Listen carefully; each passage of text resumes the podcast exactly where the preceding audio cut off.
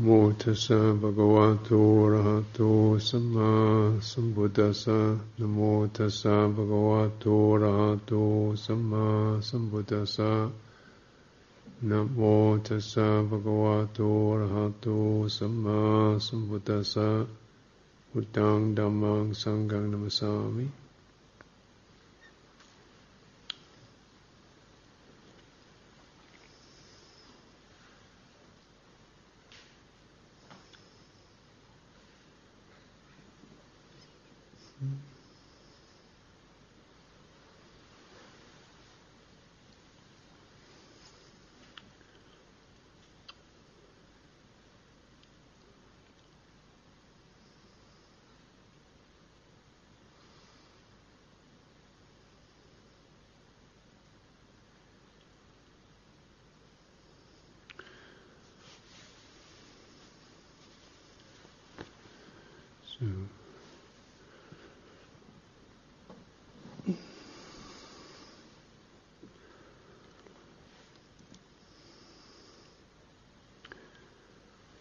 Sometimes you hear this uh, distinction being made of uh, in in like in Buddhist language or in Buddhist concepts, the difference between ultimate truth and conventional truth. Um, the ultimate truth, some kind of transcendent state, being, nibbana or unconditioned. Conventional truth, kind of rocks, trees, people, feelings, thoughts, you know, what we all handle. Mm. Um, but there's a, there's a problem with that particular division in that we are either, or generally, it will be the case that uh, we trivialize the conventional, just the conventional stuff, just the thought, just the feeling, just the tree, just the person, just, you know, doesn't really matter. You know, that's the sense, because the real thing is the ultimate transcendent truth, and everything else is just this stuff. Um, and then you can see behind that particular division, you know, if you make that, then uh, certain biases are going to occur, aren't they? You know, why bother with this stuff? The real stuff is beyond there, over there. Hmm. And though the Buddha did encourage us not to get too uh, attached or involved uh, with uh, this apparent world of feelings and thoughts and bodies and trees and rocks, um, he thought didn't teach us to not be attentive to it either. you know, so in attending to it, one one both removes the bias of fascination and the bias of indifference the bias of aversion and the bias of, of craving. You know, they're both.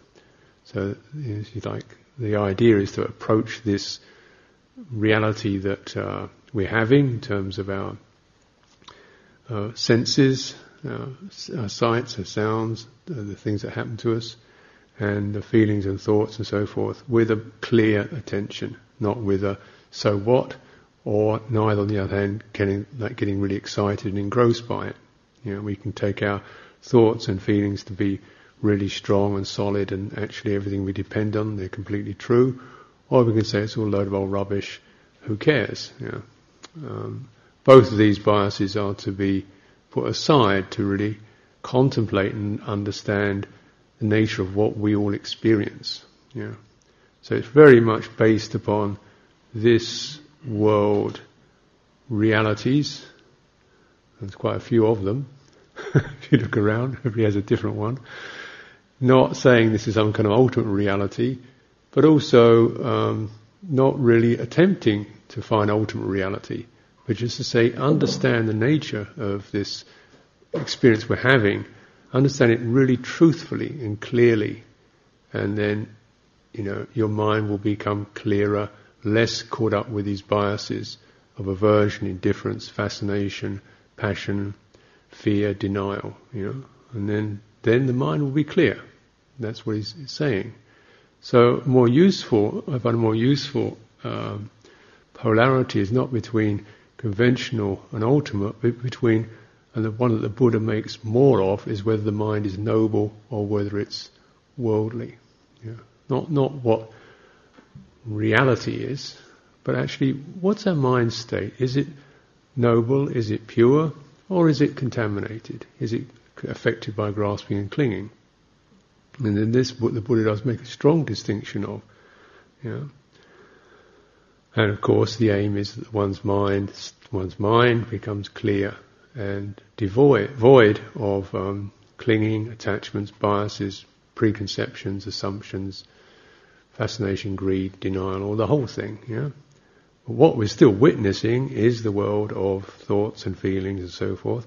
We're bringing a very clear, unbiased attention to it. So this doesn't really, you know, it's not making some either or statement. It's just saying, you know, you're not looking for something beyond this.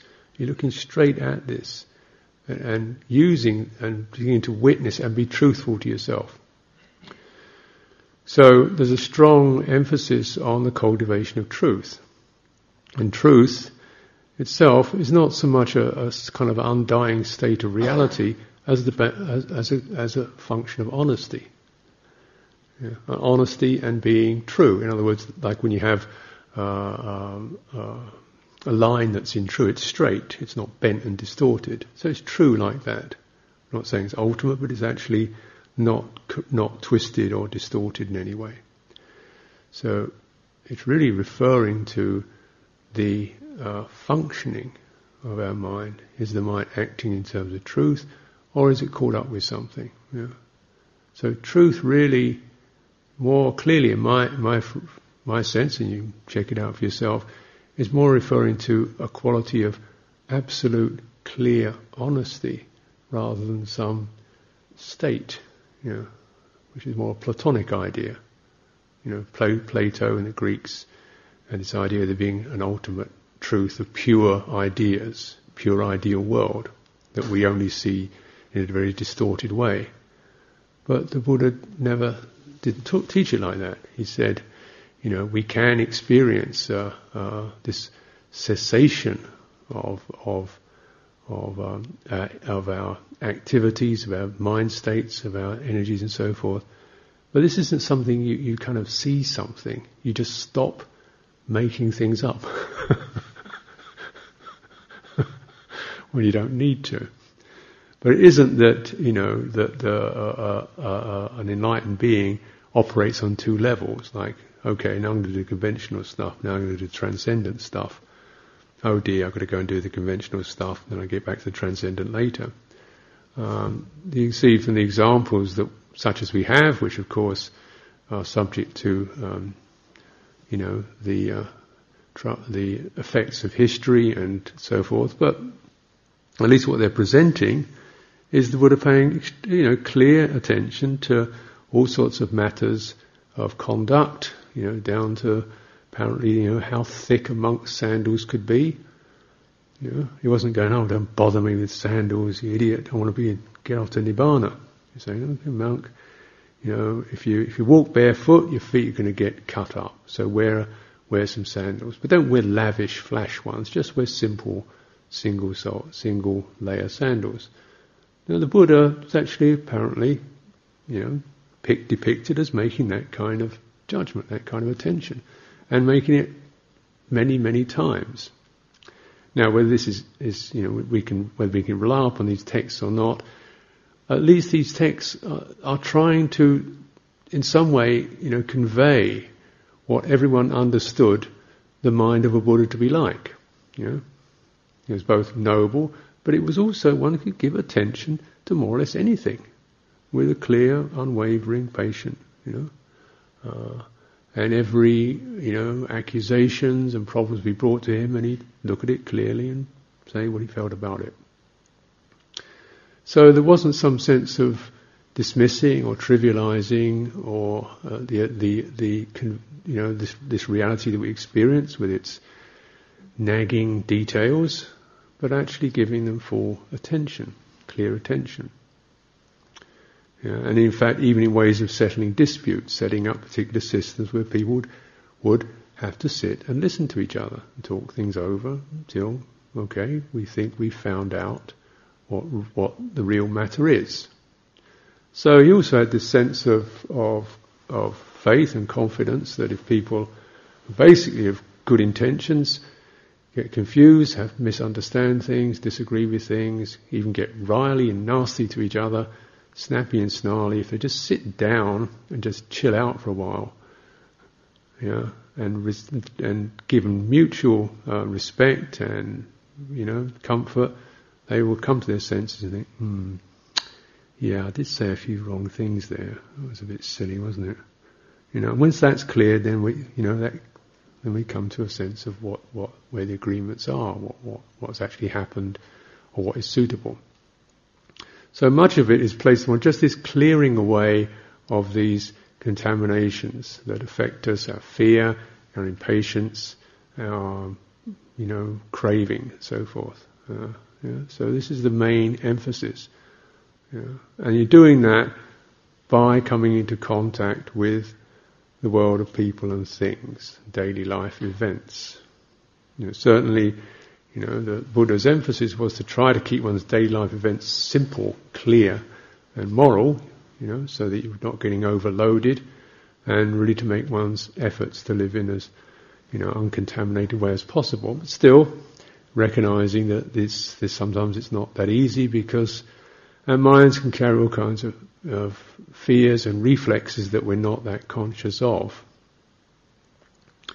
There's a particular series of instructions that were given to his son, Rahula. You know, three three suttas, and Rahula's one of the, he was his son. And it's just good to, to recognise this because sometimes the Buddha gets depicted as a bit of a, a bit of a creep for running out on his wife and kid in the middle of the night. But actually, this is one of those Another misperception, he got framed. That, uh, they wrote this story about three or four hundred years afterwards because they thought it was nice and more romantic than the actual truth of the matter. Uh, but anyway, uh, that's the way it goes, isn't it?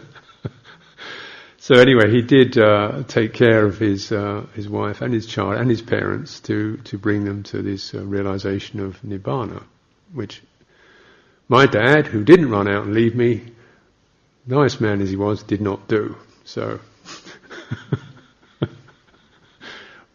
what you gain on you know roundabouts and swings, isn't it? Yeah. Anyway, this series of instructions first of all begins with um, telling Rahula, you know, whatever you do, don't say don't say something that isn't true. And it starts off just basically by setting up the foundation of truth. And this is deliberate lies, you know, the most obvious expression of truth. And he uses the example of a, of um, like a, taking a water pitcher of water, and he says, you turn it upside down, how much water can that hold? None. So this is just like your mind. You know, if your mind is something that's prone to telling lies, it's just like that. It won't hold anything useful. so that's as worthless as your life is going to be. You know, this is pretty strong language. Uh, I think what happened must have been that Rahula had said, told a fib or something or the other. So he's making this very strong point to it. So a person who who tells a conscious, deliberate lie, their their mind, you know, is void of the capacity to really hold uh, hold uh, um, virtues and fulfilling qualities. And he said, you know, what you want to do is check before you do something. Check out, is this going to be for my welfare? Is it going to be for other people's welfare? Is it for the welfare of both? Do that little check. If it is, you feel that, then it's worth acting upon. Then even while you're doing something, do the same thing. And when you've done something, do the same check. Was that action of mine, did it do me any good? Did it do other people any good? Did it do us both some good? And if it has, then you get this feeling of, well, that was good, that was really good. So then, just that, that sense of being honest and then realizing your mind has been in true, has acted in accordance with truth rather than in some kind of a contaminated way, we get this feeling of happiness and, and contentment, skillful mind states.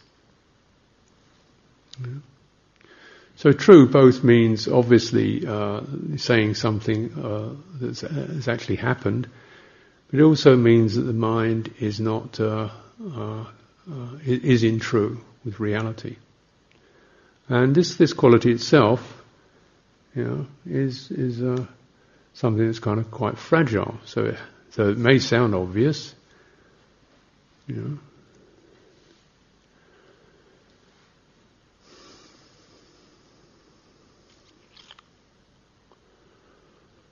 I remember seeing this example of a few years ago when I had the the lead up to the Iraq War, and there were the Secretary of State for the United States actually had these photographs of some things they photographed in the desert of Iraq, saying this is proof that they've got these sites where they're building what's it weapons of mass destruction. That was the phrase, nice heavy phrase, weapons of mass destruction.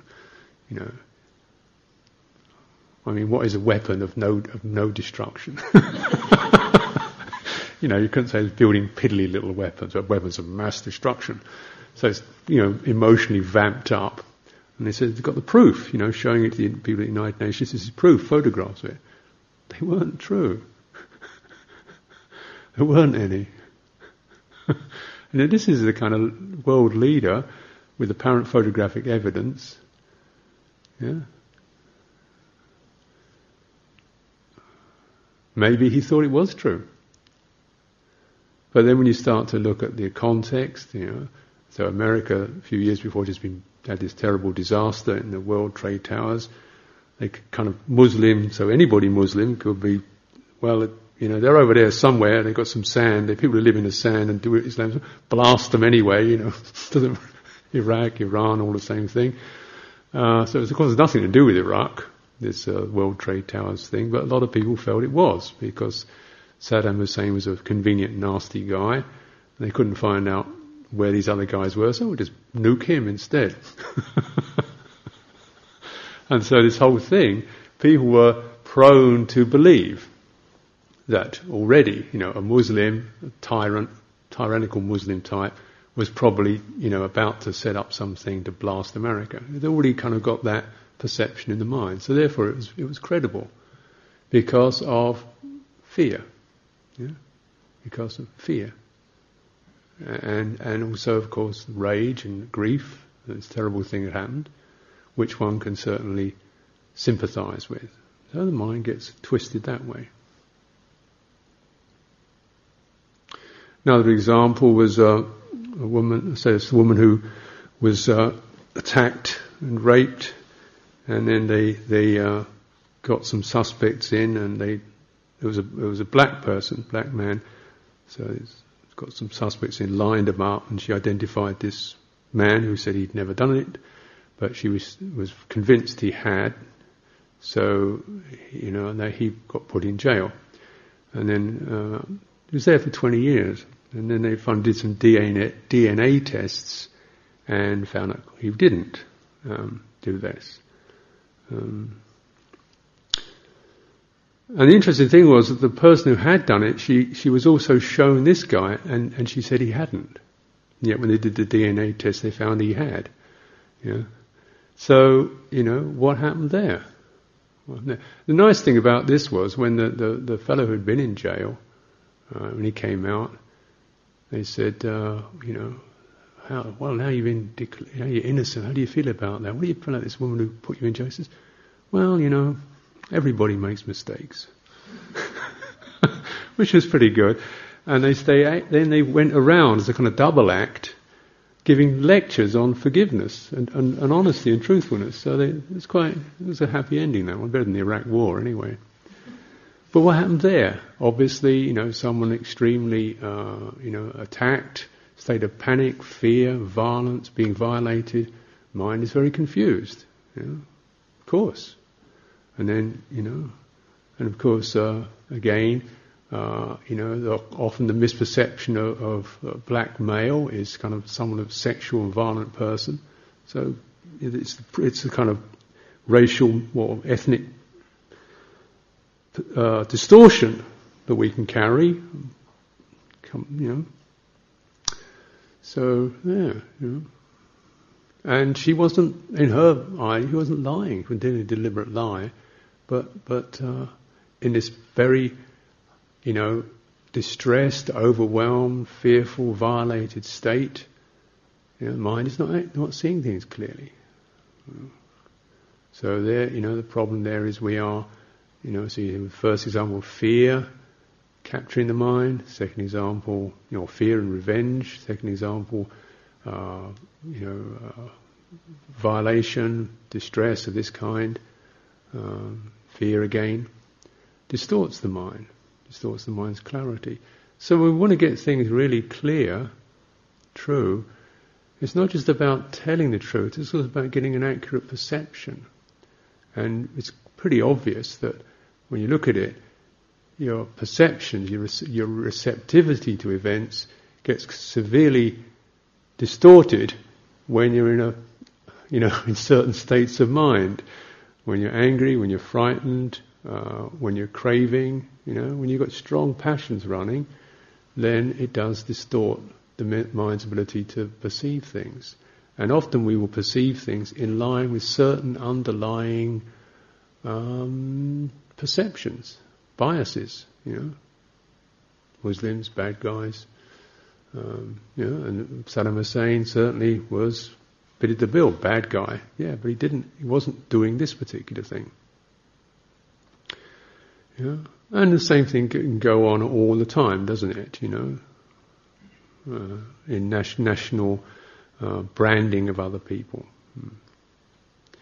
Also, we can sometimes recognise that you know that that what we uh, portray other people as can be almost like aspects of our own stuff. You know, now the only country in the world that does have weapons of mass destruction and has used them, of course, is the United States. so, isn't that interesting? You know, so every so, hmm. so sometimes you know what what we this this is just something to consider, and particularly in terms of one's own mind, when you're really concerned to get it right, and saying actually knowing what a human mind is.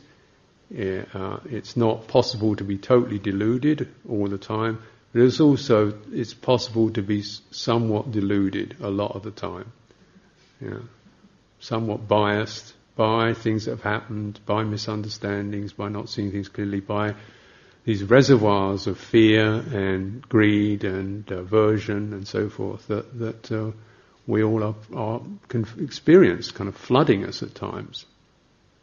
Hmm. So when you really honestly know that in yourself, you say, "I, well, when my mind's in such a state, it's not not to be acted upon. It can't be in true. It can't be true.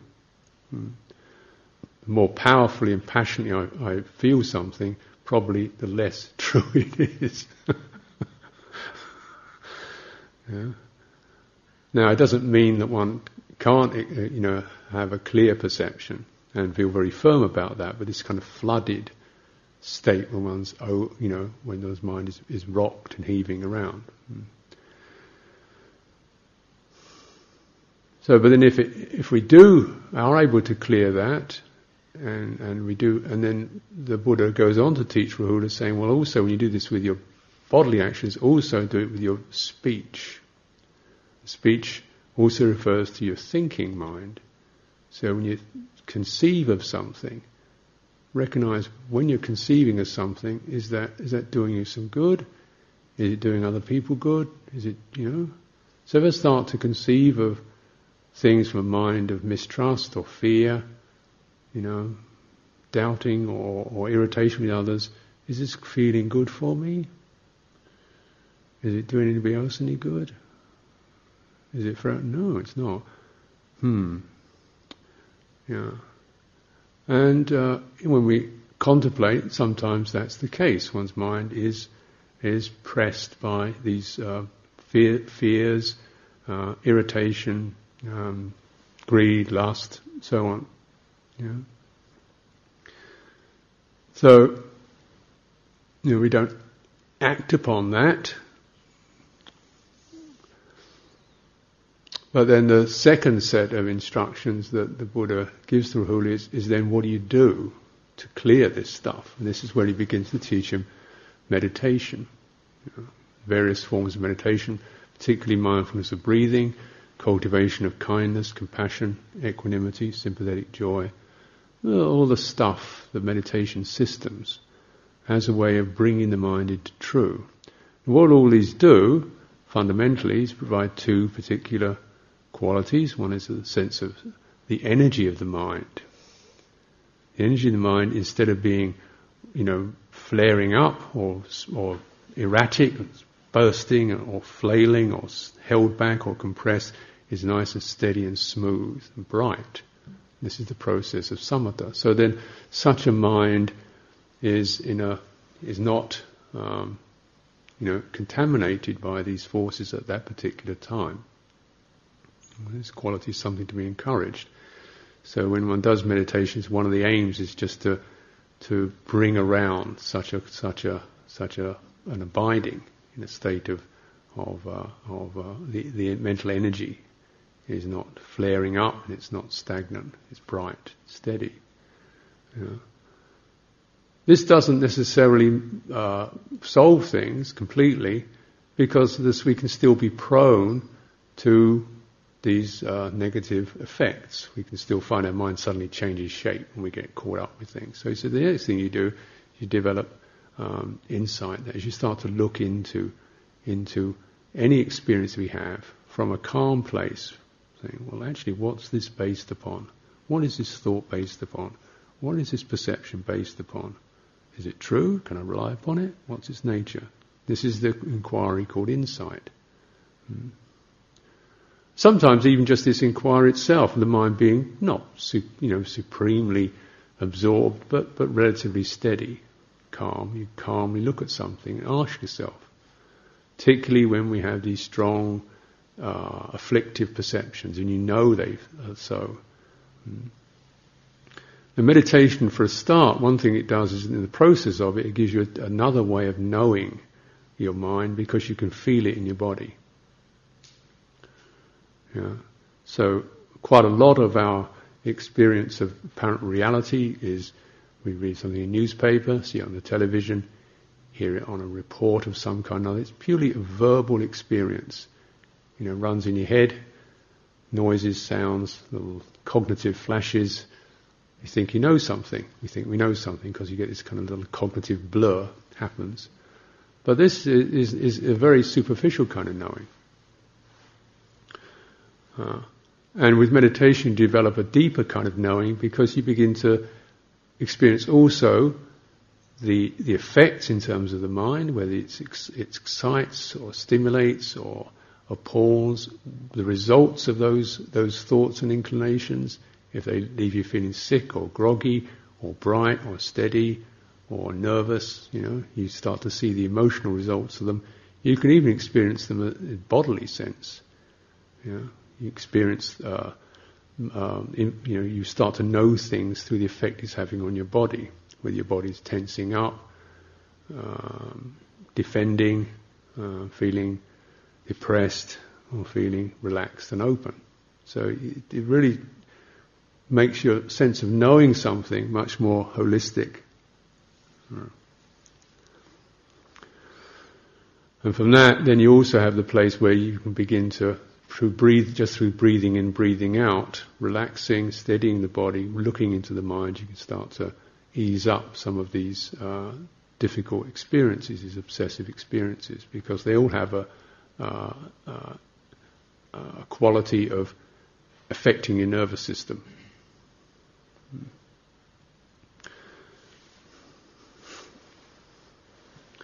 It's going to be quite chronic, actually. Um, because uh, somebody was saying to me the other day just how frustrating is dealing with with uh, uh, building contractors or or hiring people. We do a fair amount of building work here, and uh, you phone up and you say, so and so, so and so, so. So, oh yeah, don't worry, I'll be round on Tuesday. We're not round on Tuesday. So you phone up and say, oh, we'll get right back to you. They don't get right back to you. Not you realise that when they say it, they don't actually mean it. they don't take spoken spoken words to be a strong reality. They're just things you say to people, meaning, well, we could get round on Tuesday, maybe, But you don't say it, say, we'll get around on Tuesday, or might get back to you if, if we feel like it, but we, but actually we won't, which is more the truth. it's not out of the question that we'll get back to you, you know, but miracles do happen. But just because I say it doesn't mean it's going to happen. And that, that is sort of acceptable. You know, that, that's an acceptable standard. People don't feel they're lying. They've just got no full experience of truth. It's just words. Say any old thing. And it just for the time, it's just something you say. And so, you know, you realize how, how disconnected people can get. Not really knowing, is it, what's, what's the mind state that's that with, that's happening with that? Mind state, what's that? How does it feel in your body? What do you mean feeling my body? Fingers, hands? You what are you talking about? Actually, got no real experience of truth as as you know something that's felt and has consequences. That if you say things that aren't true, there's a consequence. As something happens that you can experience a feeling of regret or uncertainty or kind of feeling like you said something isn't true. There's generally a sort of um, a dizzy feeling of, oh, oh, you know, flustered. That's why often if you catch somebody at the moment they're not telling the truth, they get flustered and defensive. Because that's what it does. When the mind is saying something that is not in accordance with its, you know, with how things are, it's always affected by fear, impatience. It's in a flustered state. You catch it, you can see the fluster. You know, you can feel the fluster. There I am denying. Here I'm covering up again. Here I'm just fobbing somebody off. Here I'm saying one thing, you know, from fear or whatever, uh, and you can feel it. And it's, uh, but if you don't feel it, it's fine. it's just, and that, that's the real, one of the real problems we're, we're in, that uh, people don't necessarily have the, the time or the inclination or the skill to really feel what they're thinking, feel what they're saying, feel what they're doing.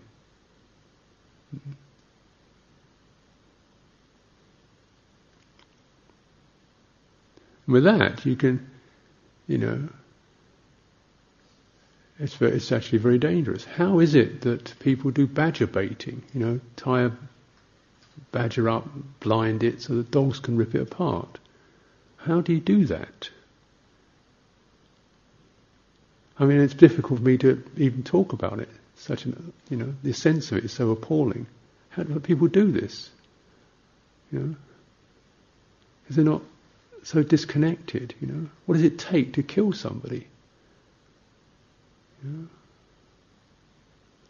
know, if you're a soldier, you've only got to get pretty psyched up to do it with fear and a lot of military ardour and things like that. You have to go out of your, you have to go out of your mind, really, out of the truth of your mind. Now the two, you know, the beauty of it is that the sense that if we do stay in, in really in true with ourselves, then we find certain kinds of behaviour morally it's disgusting or just you know I don't want to be there. I don't want to do that. It's yeah, you know, it feels bad. It's not because you're trying to be um, you know stainless. It just there's a pragmatic sense of this makes me feel bad. This makes me feel furtive, uh, shifty, uh, embarrassed, awkward, denial. that's what happens to it. So this is very important for us to know, and. Uh, in this process of cle- clearing the mind, one of the senses of honesty is to be absolutely honest to oneself. You know, if we can't feel comfortable about being honest to other people about what's going on in our minds, this, this in meditation you've got a chance to be most important was to not fool, don't fool yourself. And in meditation it's a safe place where we can look at our instincts and moods and think, wow, this one's got some heat in it. Uh, and uh, trying to really clear that for our own welfare, for the welfare of others, and for the welfare of both. then you know a mind that can do that is like a large receptacle that's open and capable uh, of of uh, being full of happiness, joy, comfort, and ease. At least, you know, skillful states. Mm. Mind that's upside down doesn't get it.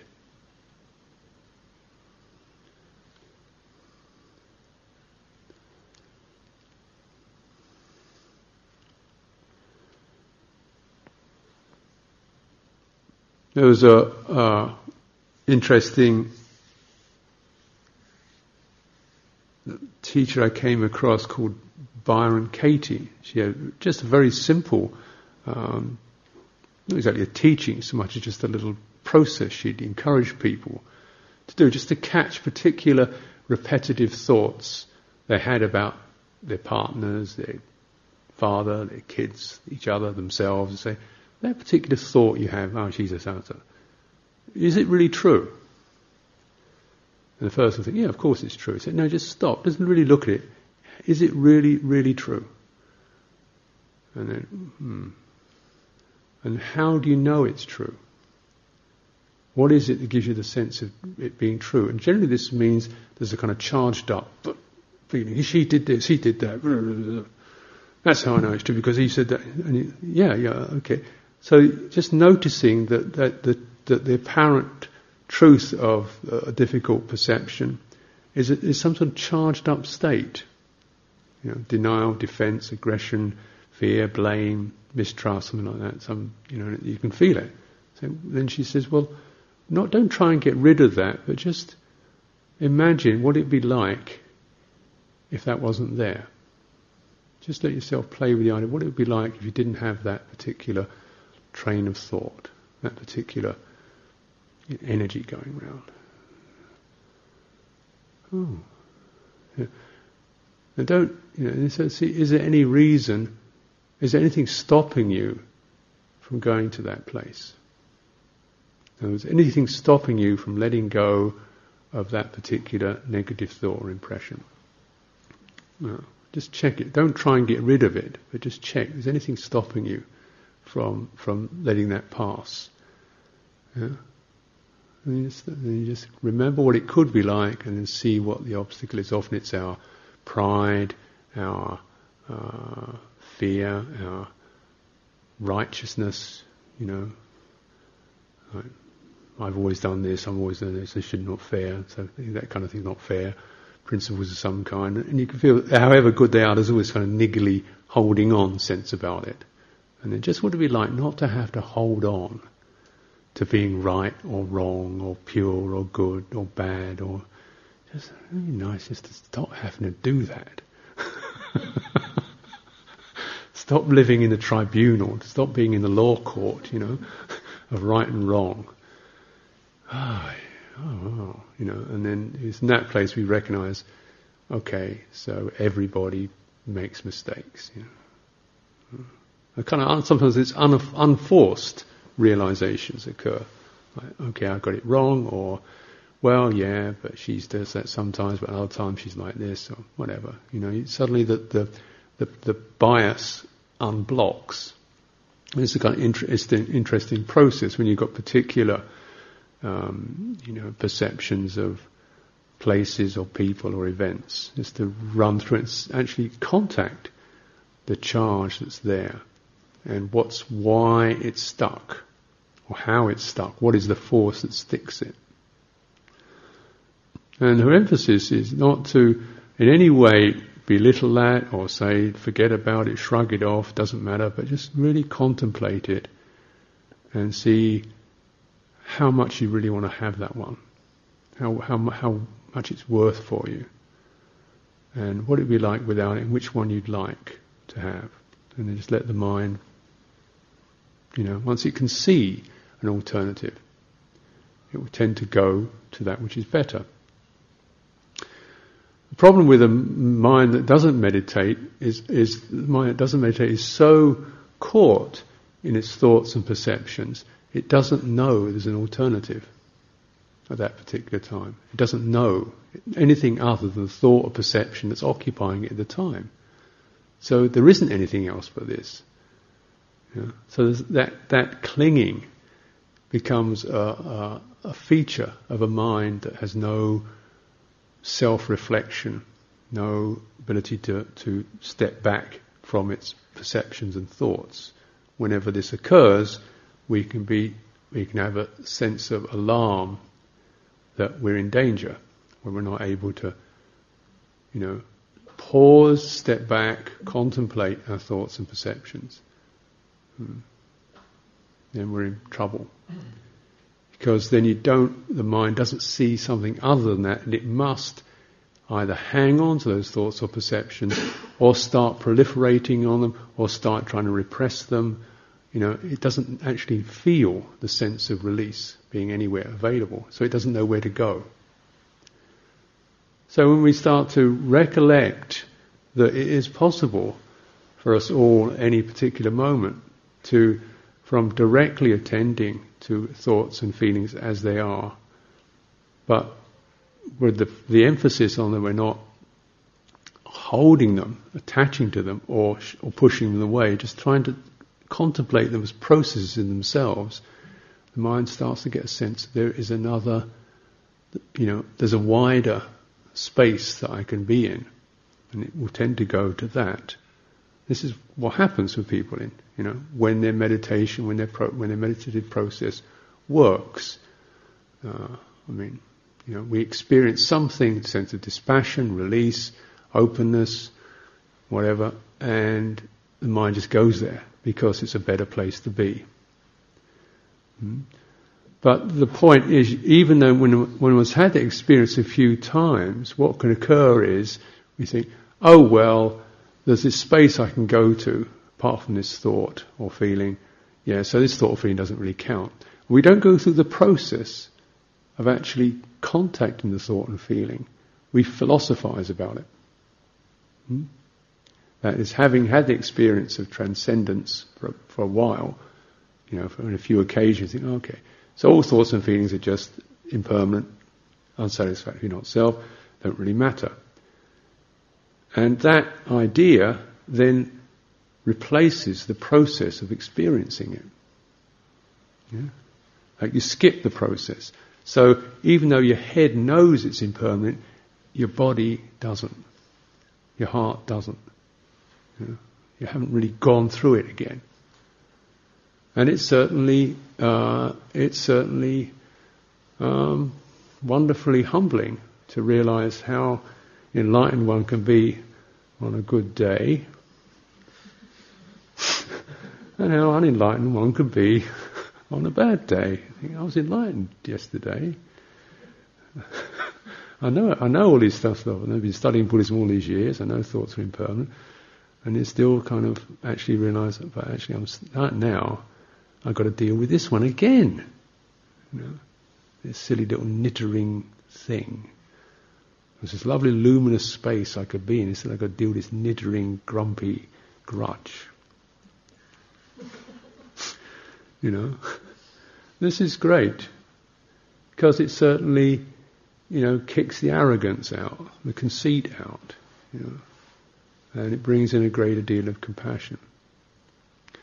So the, the third instruction of the Buddha, or I think it was the Buddha, maybe Sariputta, his chief disciple gave to Rahula, was just contemplating all these phenomena as they arise, as as changeable.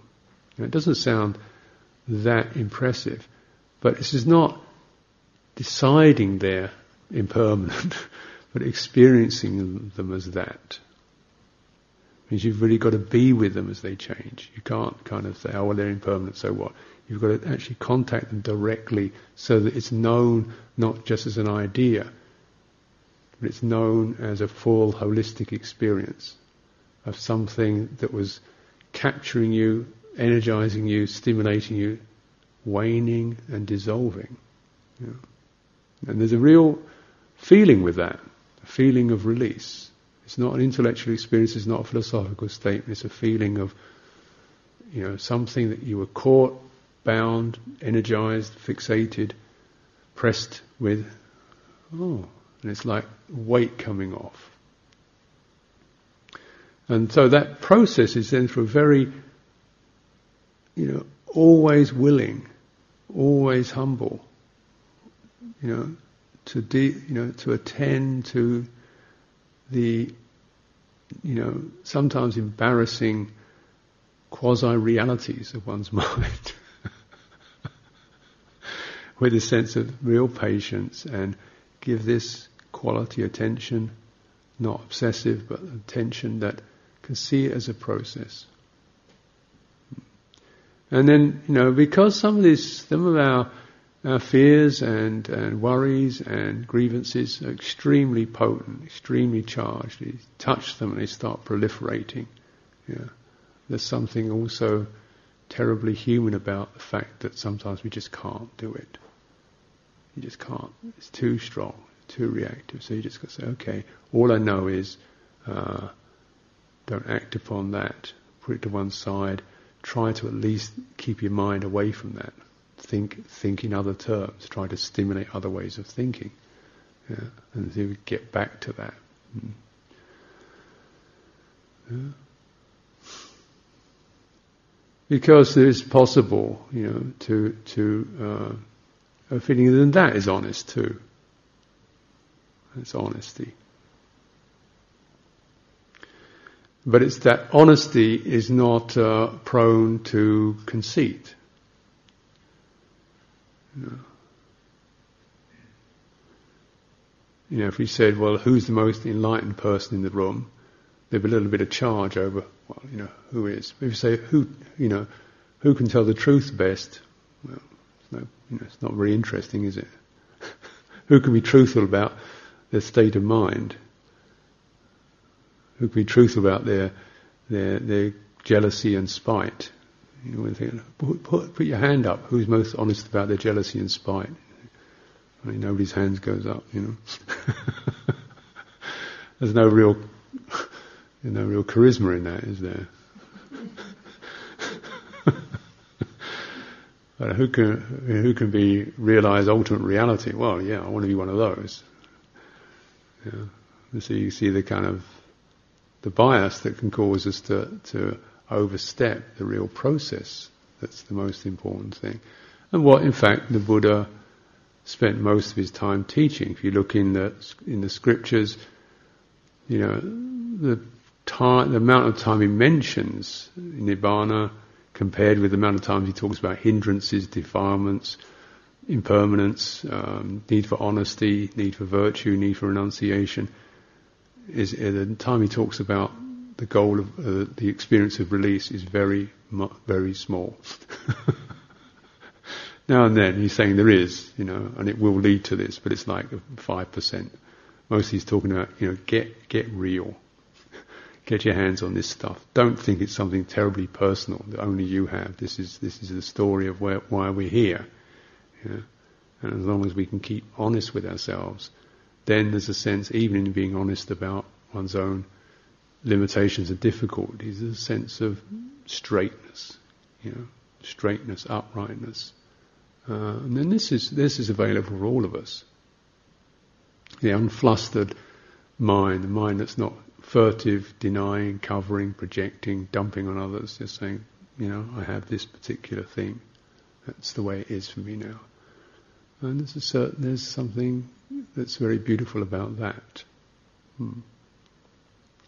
So this is the recommended process, truth, and the, the you know the, then this will lead to, to uh, a clearing, a release, and uh, generally the expression is one of experiencing release rather than um, truth. Uh, truth is a more relative um, skillful means than a, than a final result. Certainly, it's true, uh, but the main quality is not. It's also released. Until we, when we, until we know that, until that experience is happening for us, we can know something's not true, in true in our own minds. So when we feel that sense of the, you know, weight or the gnawing or the pressures or the anticipations of the future or the regurgitating the past, it's time for us to say, what's going on here? You know, why is this, why is this happening now? you know, something 20 years ago, still stuck with this one. Hmm. Still stuck with that feeling of grudge. Wow, it's 20 years ago. Uh, but you better get on board with it, because it's going to be there for another 40 years otherwise. it just doesn't go away.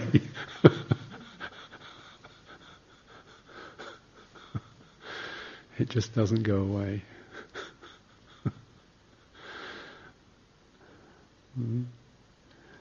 So, as this process can be rather exacting, I wish uh, everyone to uh, take it lightly and uh, proceed, proceed with patience and goodwill.